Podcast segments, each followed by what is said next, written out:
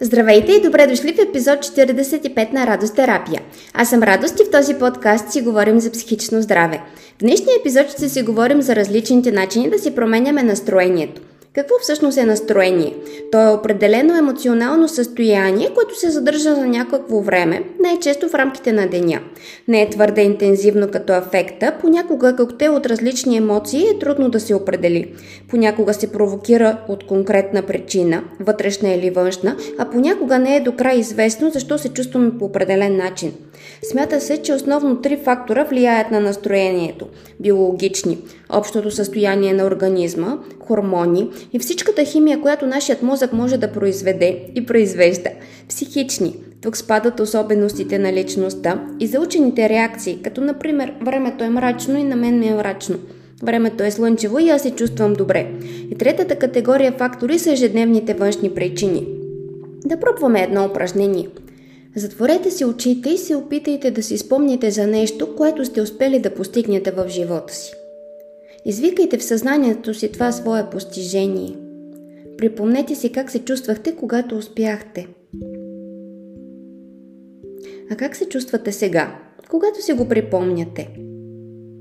Сега си припомнете нещо, което е станало много бавно, много мудно и много трудно. Някакъв момент, преди да се получи, е било напрегнато, фрустрирано, може би дори отчаяно. Помните ли? А сега нито едното от двете неща не е актуално. Тук и сега. Вас ви вълнуват съвсем различни неща, които ви карат да се чувствате по съвсем различен начин. Върнете се в настоящето. Забелязахте ли как много за кратко време ума ви прескочи през различни настроения? Какво според вас ги променя? И преди да кажете ти, ще избързам и ще кажа не, ти. Когато смени съзнателно фокуса на мислите си, се промени и настроението ти. Та първото, което можем да направим, за да си променим настроението, е да смениме фокуса. Обърни се в друга посока. Превключи. Ако не можеш да превключиш, сподели. Разкажи на някого, бъди искрен и автентичен с някого. Допусти някой друг до себе си, да види какво е в теб и виж на тебе как това ще ти се отрази. Понякога само единствено самото споделяне е достатъчно, за да получи човек облегчение. Понякога споделянето получава ценна обратна връзка, която му помага да направи помагаща корекция. Споделяйки на моя приятелка колко ми е напрегнато в момента, тя казва, ти и миналата година по това време беше така, майче и по-миналата. И аз си давам сметка, че то може би и от периода на годината, а не нещо инцидентно.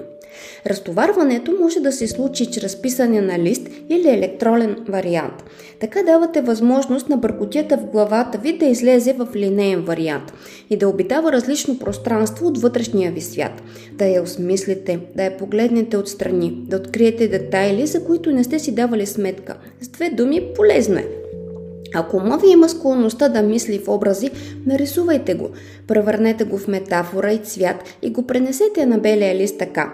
Ако рисуването не ви се отдава много-много, можете да започнете да отсветявате готови шаблони. Мандалите са удачни в случая, защото са изображени около център, което от своя страна ще ви помогне да се центрирате в себе си, освен да се разтоварите. Как се работи с мандала? Като за начало си изберете шаблон, който ви е най-симпатичен в настоящия момент. Погледайте го известно време и след това започнете отцветяването с цвета, който е най-близко до моментното ви състояние. Отцветете с него всички елементи, които прецените, че искате да са в този цвят. След това изберете следващ цвят, който отговаря на вашето състояние и отцветете с него следващите елементи. След това следващ цвят и така докато запълните рисунката. Не оставайте твърде много бели петна. Оставят усещането за незавършеност, неяснота и неподреденост. Чрез този метод можете да поканите и желаното. Изберете онези цветове, които отговарят на желаното чувство. Кое е обратното на депресия според вас, да речем? В какви цветове е то? Всичко това ми напомня на един цитат от Августин Господинов. С два въпроса ще я запомня. Питаше винаги какво е времето вътре в мен и какво не ми достига за пълно щастие – Днес ми е купе столилаво, а за пълно щастие не ме достига двата и въпроса. Понякога метафората не е цвет, понякога тя е звук, мелодия. Можете да изберете музика, която да резонира на актуалното ви настроение, нещо с което да задълбаете още повече, или да подберете такава, която да ви промени настроението, да ви направи по-ведри, усмихнати и дори енергични. Направете нещо хубаво за себе си. Запитайте се, от какво има нужда сега. Възможно е някои неща да са неудачни и невъзможни в настоящия момент, но все ще има нещо възможно. Нещо, което можете да направите за себе си, за да се почувствате по-добре. Направете нещо хубаво за някой друг. Добротата винаги храни душата на този, който я дава. Не е клише приказката, че даващата ръка не обеднява. А и така ще променете настроението на повече от един човек. Стана ли ясно, че правенето, действието променя настроението? Когато се раздвижим, когато сме активни, се променя биохимията ни, а тя е биологичната подложка на нашите емоции. Освен това, активността изгаря вредния адреналин и ни дава тонус. Две неща, които винаги помагат на човек да се почувства по-добре. Почистете. Почистете си бюрото, колата, чантата, имейла. Изхвърлете ненужните неща. Изхвърлете ненужните мисли. Фокусирайте се само върху актуалното в настоящето. Съществува само върха на молива. Прилагайте правилото 5 на 5.